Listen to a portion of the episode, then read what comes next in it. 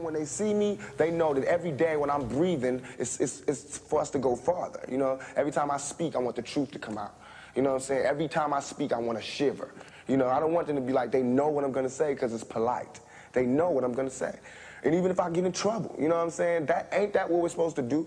It's, I'm not saying I'm going to rule the world or I'm going to change the world, but I guarantee that I will spark the, the, the brain that will change the world. And that's our job, is to spark somebody else watching us. We, we might not be the ones, but let's not be selfish. And because we're not going to change the world, let's not talk about how we should change it. I don't know how to change it, but I know if I keep talking about how dirty it is out here, somebody going to clean it up.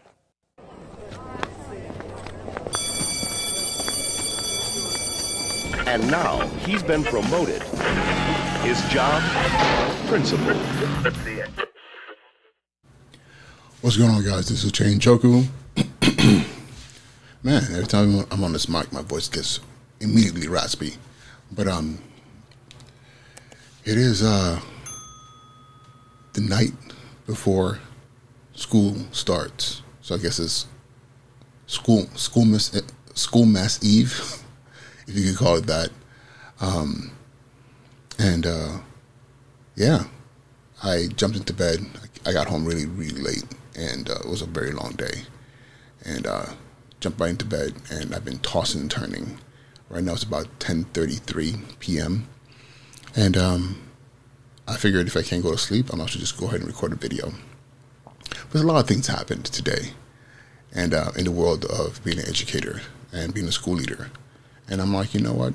I always have experiences that I, I believe could be learning points for other people who are working towards or starting careers in this field of leading schools. Um, but I'm going to work backwards. Right before I went on, I got a text message from um, a teacher who I hired. Wow, the better part of five five years ago, actually, and a young man, you know, um, his mother is um, a veteran school leader um, who had retired, and he was applying for his first job, you know, as an educator, and I hired him. Um, you know, I love his energy.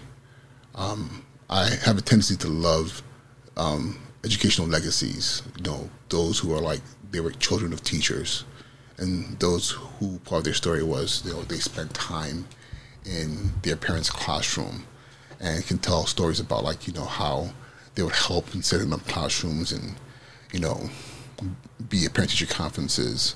And he had all those stories. And, and I've had a couple of um, hires who were in that space.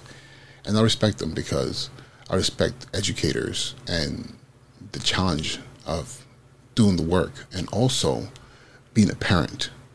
So um, I hired this young man, and he spent, I believe, a year with me, and um, it was great. But an opportunity came up and that opportunity was, I believe he got to coach baseball and teach at another school. And my school school's a middle school, and he uh, had played college ball. I think he might have played some semi-pro ball. I'm not sure about that or remember, but um, but I knew he was passionate about baseball. And um, when the time came, he was kind of like, "I hate to do this," and I was like, "Dude, go for it." Um, there's this weird thing that educators do, school leaders do, where we become super selfish and we don't want anyone leaving because of it might hurt us as far as staffing or um, or we believe that people who work for us must be loyal to us. And the only time they can leave is when we've given them the blessing to leave. And i'm not one of those people you know because i really believe that if you want people to really grow and feel comfortable developing they also have to know that at any given time, if an opportunity arises, that they won't be stopped from pursuing those opportunities. Um, and if it hurts that particular school community because someone is leaving, then so be it. Because it's my responsibility as a school leader to ensure that I'm creating a pipeline of excellence. I'm, I'm always ready to find the next person to come to the profession but also those who are with me, I'm helping them reach their ultimate, you know, level um, as they grow as, as an educator. Um, I was doing the math the other day, you know, so far in my career, I've been at seven schools over the course of 19 years. And I know that sounds, that sounds like a lot. People might say, damn, you're not stable. But it's not that at all, because each time an opportunity arose where I was called to another community to be of support, to be of service. And I never left the school in a lurch. I never left the school where I, because I departed, things went bad. Um, that never happened because I also had great leaders who said, You have my blessing. Ooh, I'm over here sweating. It's, it's hot in my office.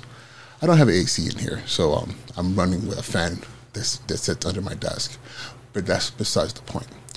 So I always had leaders who um, who were willing to support my decision um, to do whatever I wanted to do next, and that's that's been very helpful because um, I've grown, I've experienced a lot of things in schools, which may, which has allowed me to be a better leader, and only that, to also to develop my instincts. There are things and situations I'm in that I can read the room. I can tell when something is off, and I am able to act accordingly.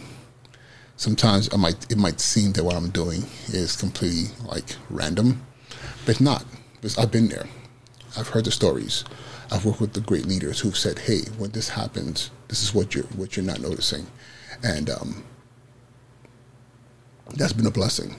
So, this young man, uh, I, I'm I'm kind of moving off base. This young man reached out and and the text message was like, you know, you know, in the eve of the, of the new school year, thank you for all you did for me. And I'm I'm really like, well, I didn't do I didn't do much of anything other than give you a chance to work in my school, which, which, of which you did an incredible job, and also give you my blessings when it was time for you to go.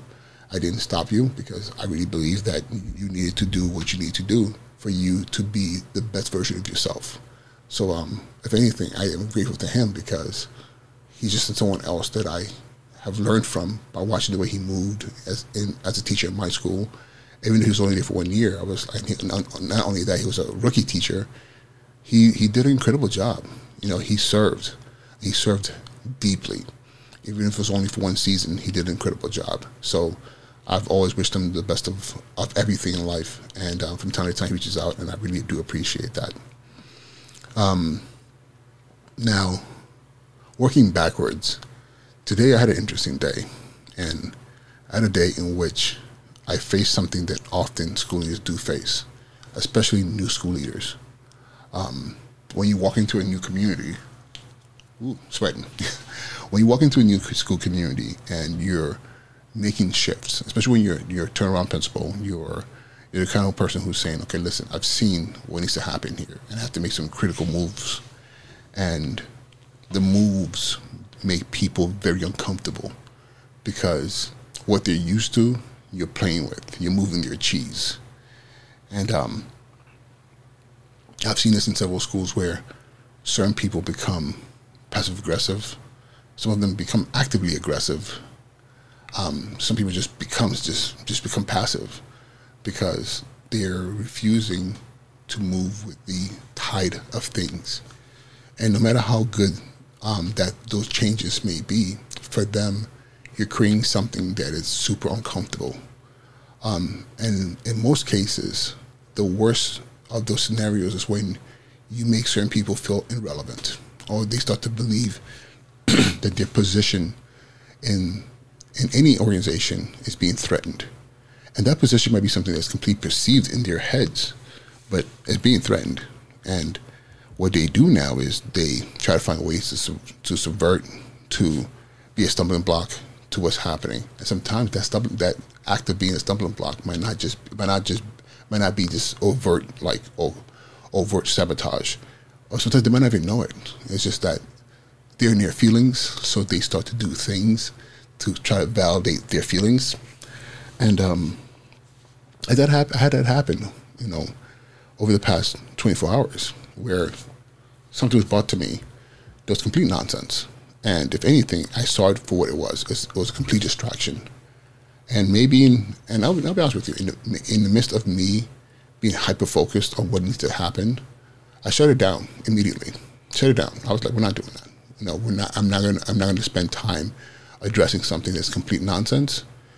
Um, because again, as a school leader, a staff of over 40 people, 200 students coming in, you know, as many parents and families that I'm responsible for, I'm not going to sit there and engage in a conversation that I know for a fact is complete nonsense. And um, I shut down the conversation. You know, then other topics were brought up that I also thought, okay, this is a, another way to try to shift the, the, the negativity to, to another subject. I shut down. I shut that down also. And this person was in their feelings, and uh, the today they wanted to continue in that space. And again, like one thing I learned you know, over the course of my life, you know, and my careers, is there are times when you need to sit down and say, okay, let me sit down here and engage in this situation, no matter what how, how I feel the the necessity of that conversation is. But the other times where you just have to shut it down completely and accept whatever comes with that.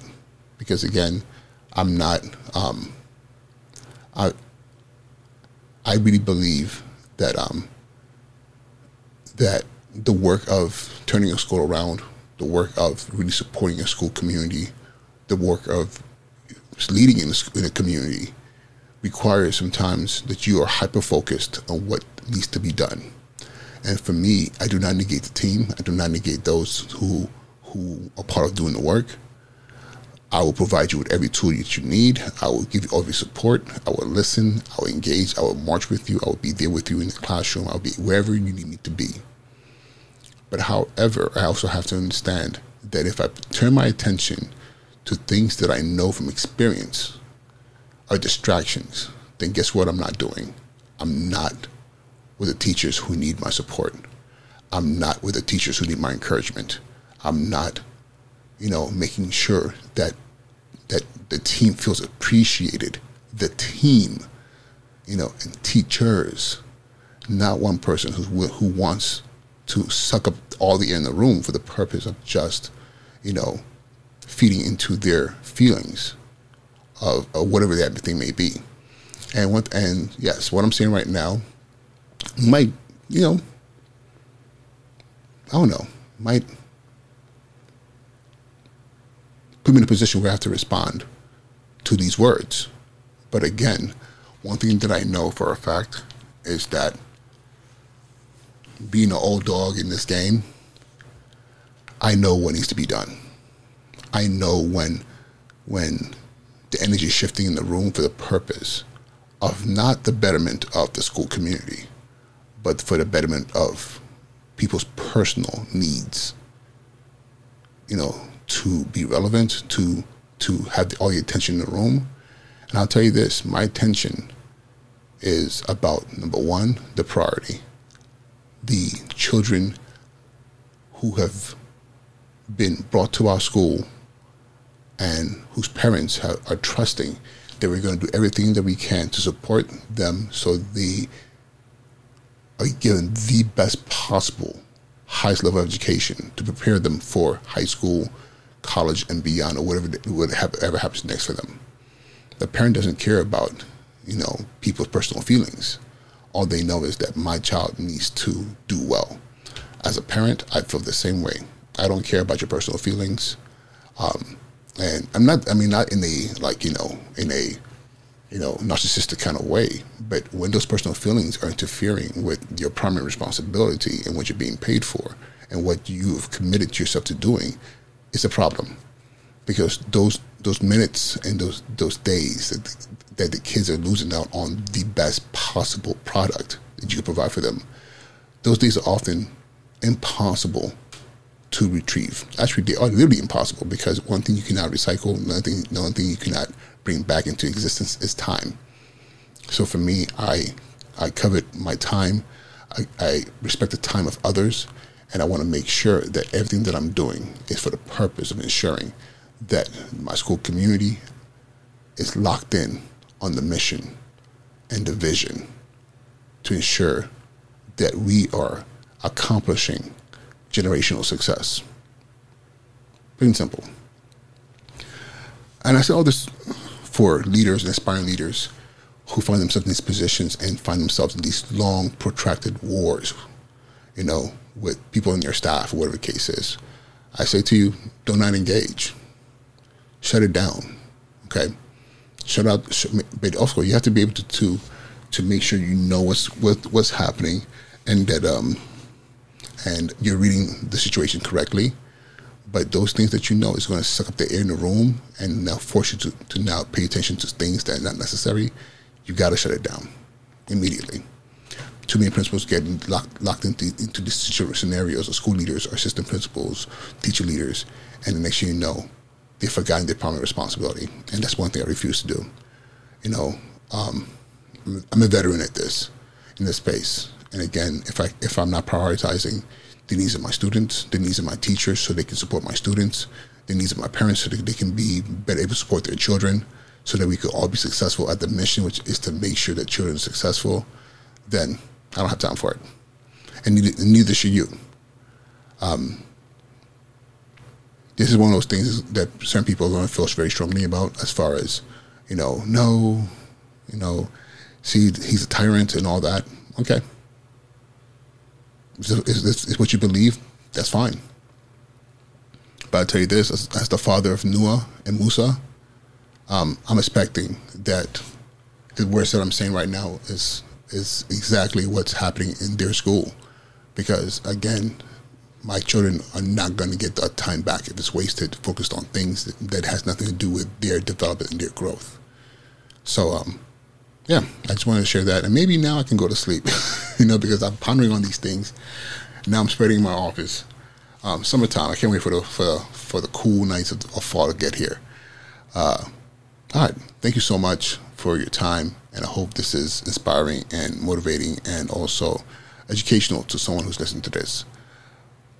With that being said, have an amazing evening. Good night. I'll talk to you all soon. All right, peace.